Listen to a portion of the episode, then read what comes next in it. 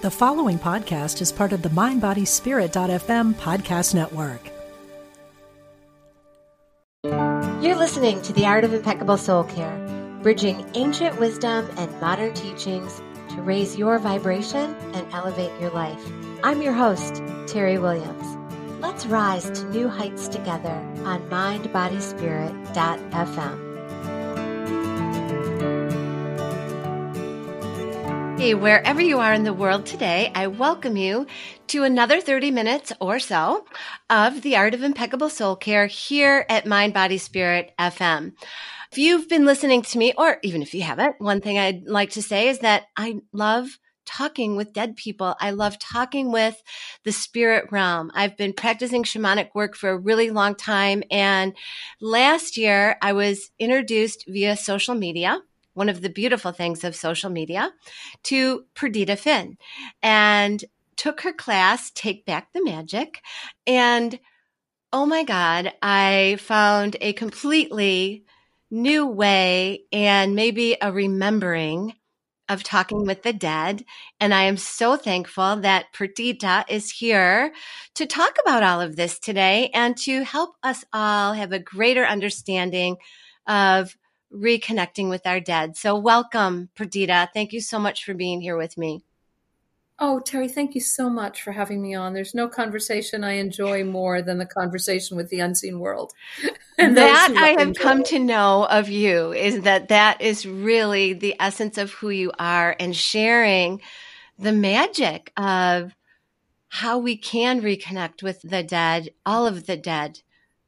Yes, everybody everybody has the ability, the innate, intuitive ability to be in conversation with those on the other side. Um, there are a lot of reasons why we're frightened of that experience, have been conditioned to be frightened of that experience, and have been conditioned to kind of gate ourselves off from really what used to be in the ancient world our resource for wisdom.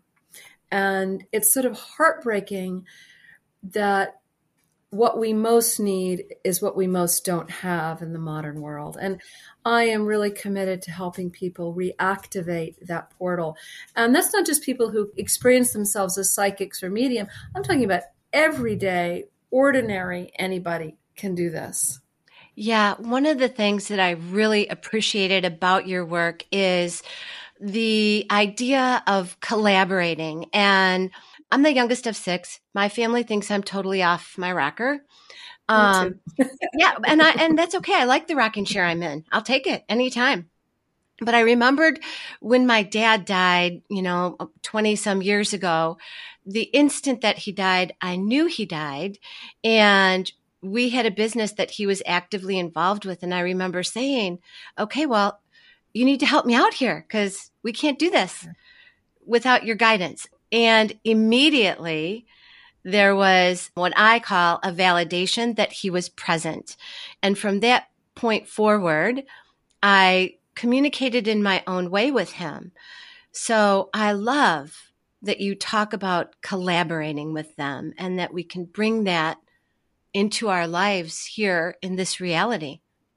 Yeah, I think for our ancient ancestors, those collaborations were a daily experience. Mm-hmm. They were collaborating with their ancestors, who they experienced literally as the ground beneath their feet, with finding food, finding shelter, finding warmth, finding healing, finding love. And the question, you know, one of the things I've been fascinated by is why does it behoove an empire and patriarchy to shut down those conversations and to create mediators between the other world and this world. And why have those conversations been? There's been a kind of millennia long propaganda campaign to make the other side frightening. Mm-hmm. Haunts, zombies, monsters, vampires, you know, the dead are going to come and get you. I need ritual protection to be protected from the unseen world. I don't fear anything on the other side. I do fear the living. Yeah. And I think that the living in power have frequently wanted to disconnect us mm-hmm. from these collaborations because it makes us dependent upon the living. Mm-hmm. And it's a way of having power over rather than power with other people. And so it's a very empowering experience to be in relationship to the dead. And in part, anyone can do it. I mean, I resurrected this practice, this relationship entirely for myself. I couldn't explain it. I just started doing it. The dead were my guides. And they took care of me and protected me and held me and showed me how available they were to me and yeah. brought me wonders and magic and guided me through experiences that felt impossible and intractable. Minefields I was sure were going to destroy me. They took me by the hand and showed me where to put my feet. So, share a story with us. Share a story of, I know you have a million. Oh, ready. I know you have a million stories. Here, I'll tell you a fun one. Okay. I'll tell you a fun one. And one of the things about the dead is I often talk about the dead and not the ancestors. There's a lot of talk about ancestral yes. healing right now. And one of the things I feel is that the ancestors don't need healing, we do. Mm. And to die is to be healed. To die is to see life from the other side and to get the big picture of the soul's long story through deep time. And that is a profoundly healing reunion. We have a hard time seeing the big picture and the long story. And we need the dead's help to see that big picture and long story so we can do healing. And the dead want us to heal. So here's a story. I call on the dead for help with everything. And I was taking my daughter to a doctor in the city to see a new doctor, a cardiologist. My daughter has a chronic illness that's very complicated and doesn't really respond to modern medicine in a way that's easy or straightforward. And so we've gone to lots of doctors and have lots of really traumatic experiences. In fact, more often than not, those experiences are frightening and unhelpful. And we had to go see this doctor, as a cardiologist, and it was during COVID, and I wasn't going to be allowed to go into the visit with her. And I'm usually there as her advocate. So I felt frightened in the car ride to New York City. So I start calling on the dead. My father was a doctor. I call on my father. I call on my father's partner. I call on my father's favorite nurse. I call on my father's secretary who was good at making, you know, schedules happen on time. I'm calling on all the doctors I remember he knew he was friends with. And out of the blue, Teri, I remembered, popped into my head coincidentally, but coincidentally, yeah. I remembered a man in the tiny little town where I grew up, and he was not a doctor. He made ice cream. His name was Vigo Peterson, and he had a little family ice cream parlor. His father had started the ice cream parlor in our little town, and he had taken it over. And he was the grumpiest, most irritable, unpleasant man you've ever met in the whole world. He hated making ice cream, but he made the best ice cream in the whole world. And he would make it early in the morning. And then he would put a sign up front saying what flavors were available that day. And everybody would go like, Oh, he made strawberry ice last night. Run, let's go get some strawberry ice. And he had a group of women who worked for him who he tortured. He made them wear hair hairnets and gloves, and he was yelled at them all day, and they were miserable working for him. And he was sort of a Captain Bligh of his little ship. And the one person he loved in town was my father. Mm. And we discovered that Vigo had wanted to be a doctor. Mm. And his father wouldn't let him be a doctor. Because of the his father cream. said you have to take over the business. It was this immigrant story. You know, this is the family tradition. So Vigo ran his ice cream parlor like a surge operating theater. And my father started inviting him to come and watch him do surgery at the hospital. He thought he would enjoy it. And then, of course, he was always sweet to my father. So suddenly Vigo pops into my head, and I think, Vigo, you get to be a doctor on the other side. Oh, I beautiful. need you. You're my doctor today. I want you to bring sweetness magical. You made magical ice cream. Even so, make magic happen today. I want a doctor who's sweet and loving and kind and non traumatic. Which I'm sure I you didn't have very oh, often. Oh, we never had. That's what yeah. I said. It was terrifying, frightening right. doctors who would only look at their computer screens and list terrifying eventualities to my daughter of what was going to happen to her Ugh. body and scare her or do things that were unpleasant. I, I, she's writing her own book about her horrors in the medical system. I drop her off. I'm waiting outside on the street in New York City. She comes out an hour later and says, I love this doctor, Mom. She said, I'm amazing. She said she's never seen anyone manage this condition better than me. She said, I'm doing everything right. Wow. And this one doctor, totally empowering, beautiful, sweet experience. Empowering so, her. So I said, Thank you, Vigo. Yeah. Thank you. But that's not the end of the story. so I came home and I was teaching one of my workshops. I teach people how to collaborate with the dead and a lot I've learned about it and we, you know, a lot of different workshops and how to do it. And I'm sit down with a group of people and I tell this story. And there's a woman in my class from Canada and she says, not Vigo Peterson. And I said, that was his name. Yeah, Vigo Peterson, not in Marion, Massachusetts. This was a town of a thousand people. She, I said, yes, in Marion, Massachusetts. That was the town. She said, my sister worked for him one summer. Oh my God. Summer of her life.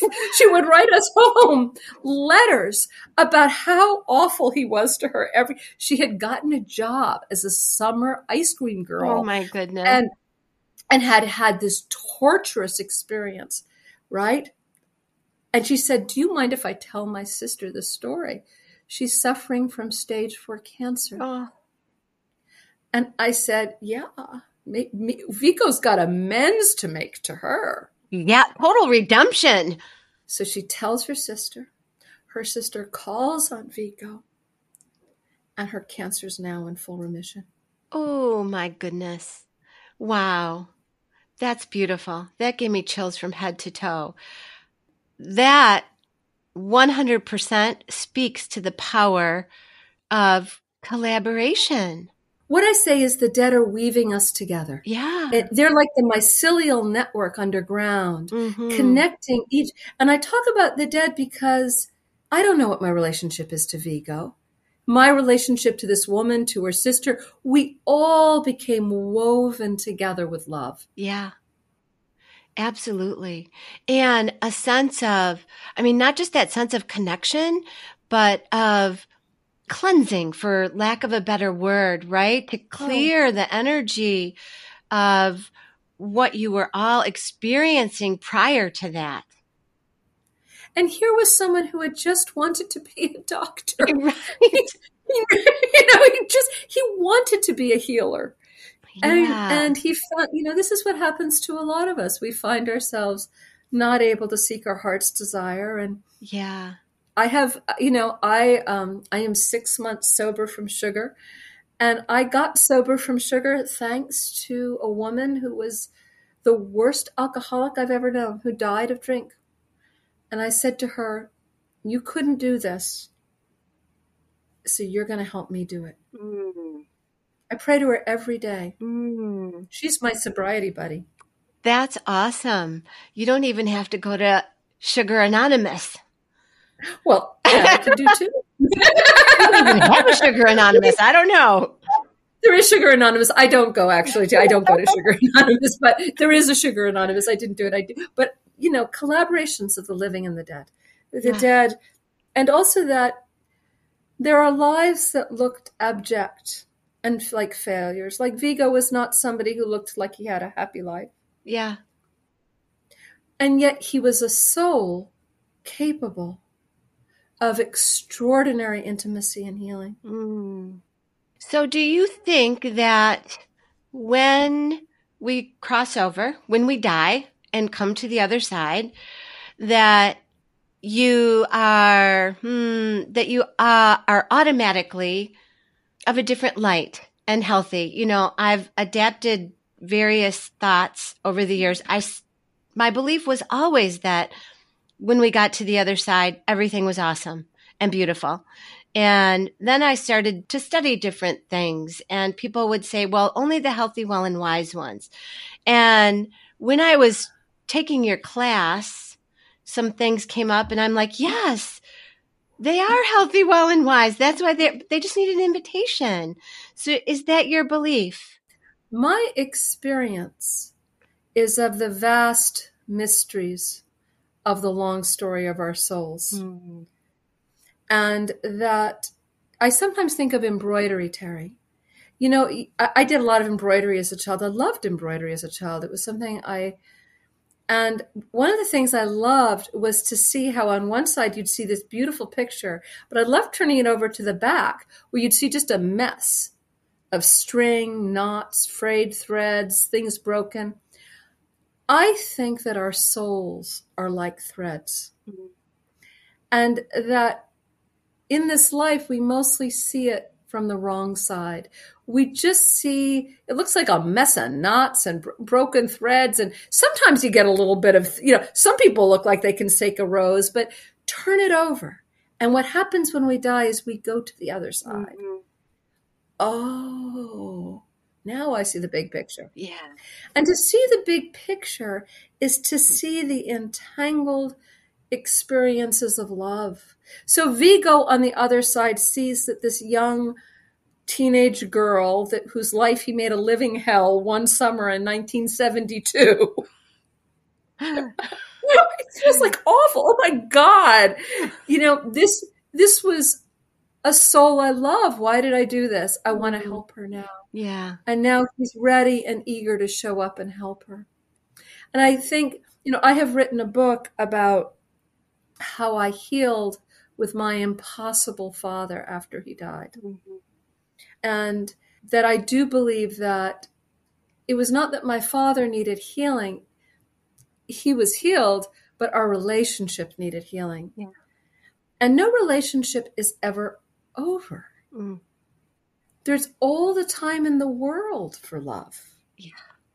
There's all the time in the world for mercy. I try to live inside the mystery. I look at my this woman I pray to. Um, her name was Rita, and she was the worst alcoholic I've ever known. A beautiful, funny, talented woman who just drank herself to death. Mm-hmm. And and you know, I don't understand her objection or her misery, but I know from the other side, she is an incredibly powerful healing soul. And sometimes I think there are souls that agree to go to the depths so that they can bring forth new powers to offer to those they love. We don't know what we're looking at. We really don't. We don't know what we're looking at. And we don't know. I love the idea of the embroidery and the stitching. We're going to take a break for just a second. And listeners, we're going to come back and Get some more juicy guidance from the other side through Perdita.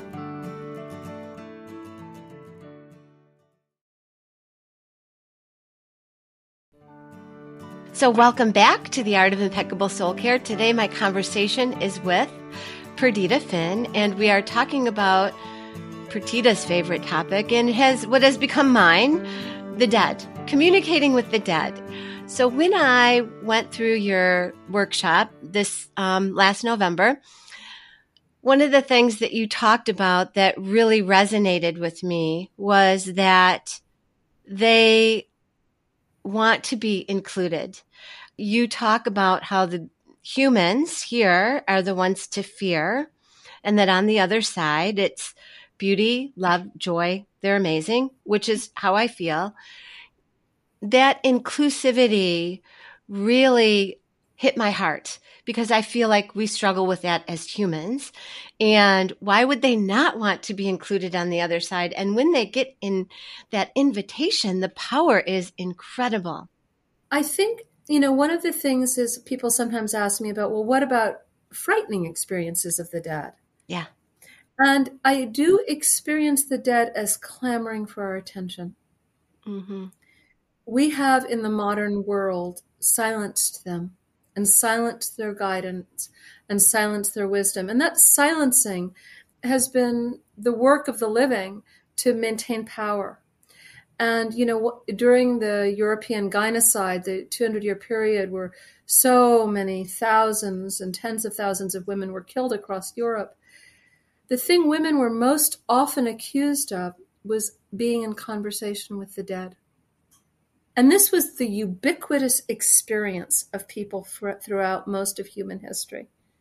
You talk to the dead. It's it's you call on your mother. Everyone, you know, you lose your mother. You talk to her after she dies, and they experience the dead as talking back. Mm-hmm. And Max Dashu, the feminist scholar, has documented that in the early days of Christianity, the priests and the cardinals were writing to each other saying, How do we get the women to stop listening to the dead and listen to us? And that it's important to just say that.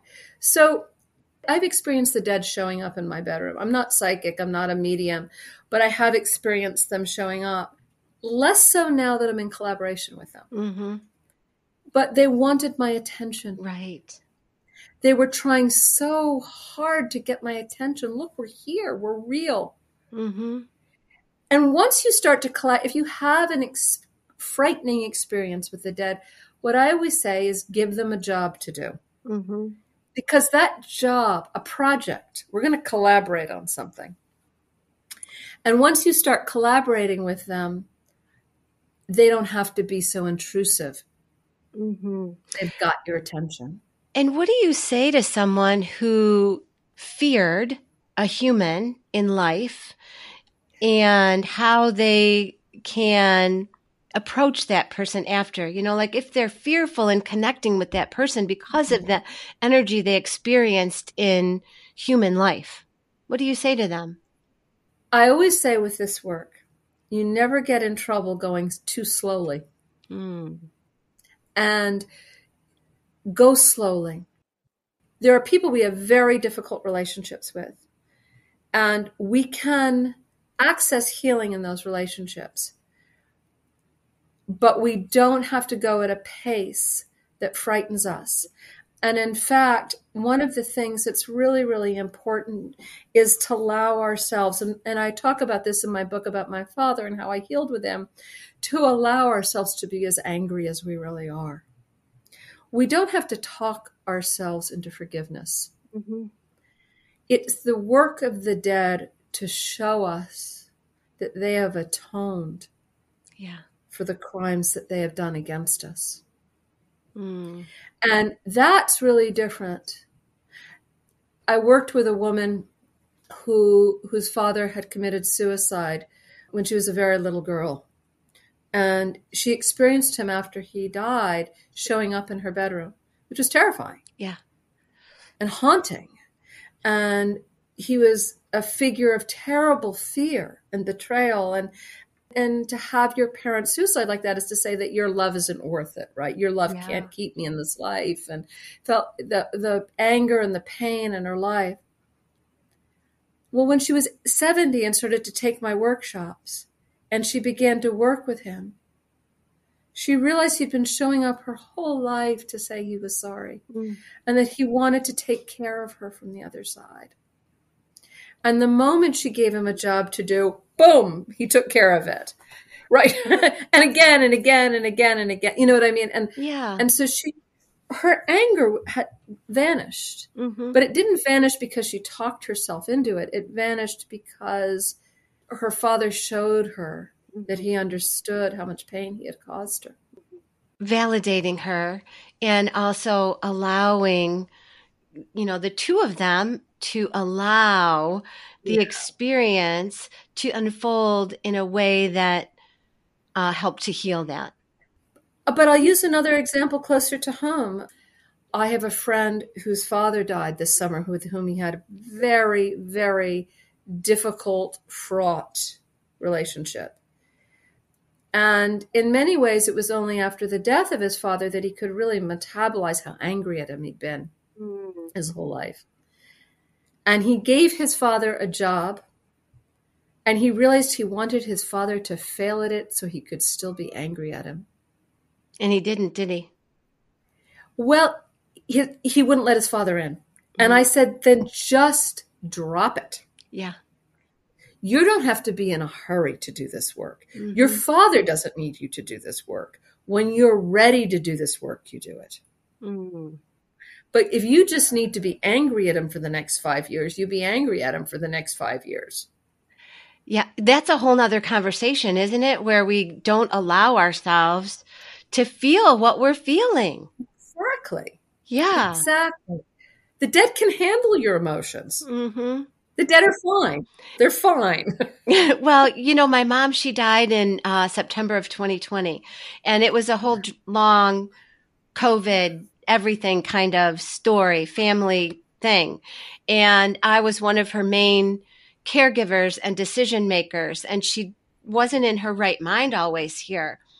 And one day I was having a conversation with her and in my head, she told me she was right. Like your, like your embroidery, which I absolutely loved. It 100% resonated with me when I heard it before.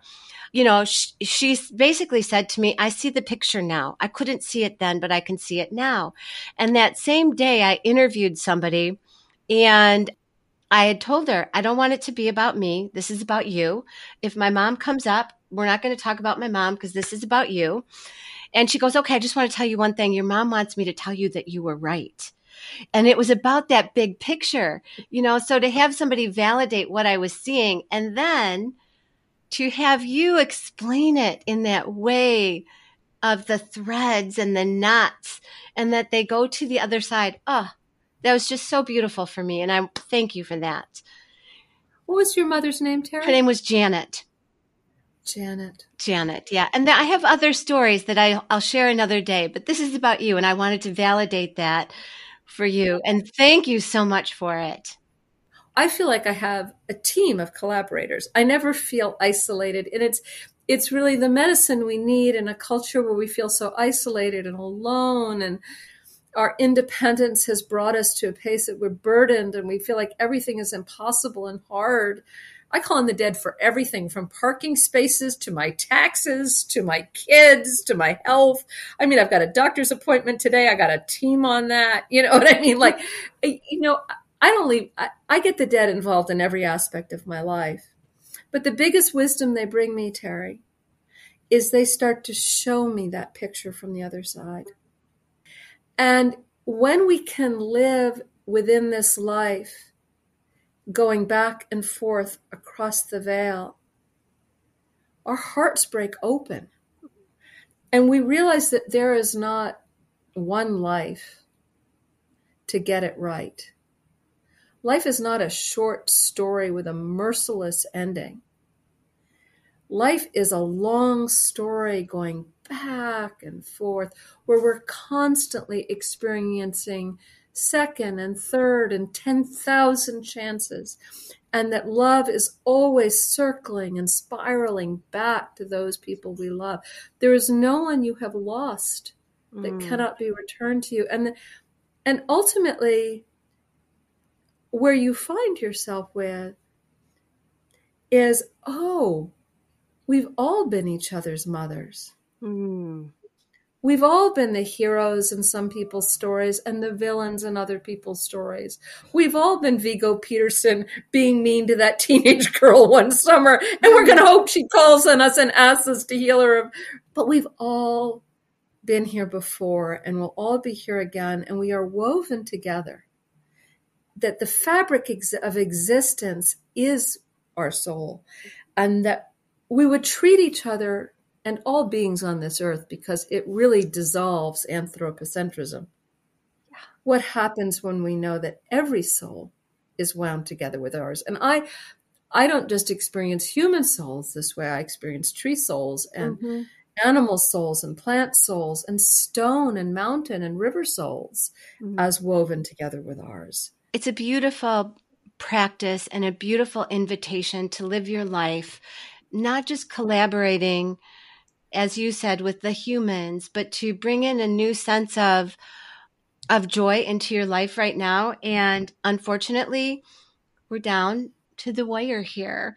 The conversations go by so quickly, right? It was a beautiful way to complete this conversation. And listeners, I want to remind you that this conversation has been with Perdita Finn, and you can find all of Perdita, Perdita's information here on the Art of Impeccable Soul Care page, but also at thewayoftherose.org, right? Mm-hmm. Yes, indeed. And, and um, her classes are listed there. I'm going to jump in again myself and join you in February. So I'm really excited about that. And I so appreciate the wisdom that you have shared and the, the invitation to listen and invite that wisdom. Oh my gosh. Thank you. Thank you, Teri. And I just want to say to everybody, you can begin wherever you are. You have more mothers than you can possibly imagine who love you more than you could ever possibly imagine. Mm. Thank you so much for being here with me today. And we need to do this again. Thank oh, you. Yeah, please. Hey, this is your host, Teri Williams.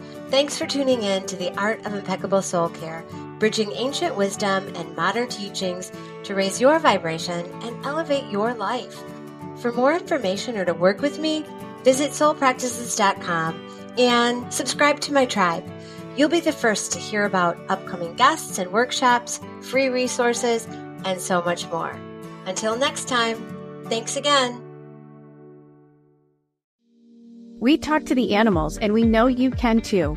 On the Animal Communication Podcast, hosted by the three of us myself, Julie Hiert, Karen Dudley Smith, and Meredith Tollison. We will show you how to deepen your relationship with your beloved animal companions, whether they're alive or in spirit. As soul level animal communicators, we explain the process and explore topics such as health, behavior, and play, all from the animal's perspective. So subscribe and follow us on Apple, Spotify, and listen as part of the mindbodyspirit.fm podcast network.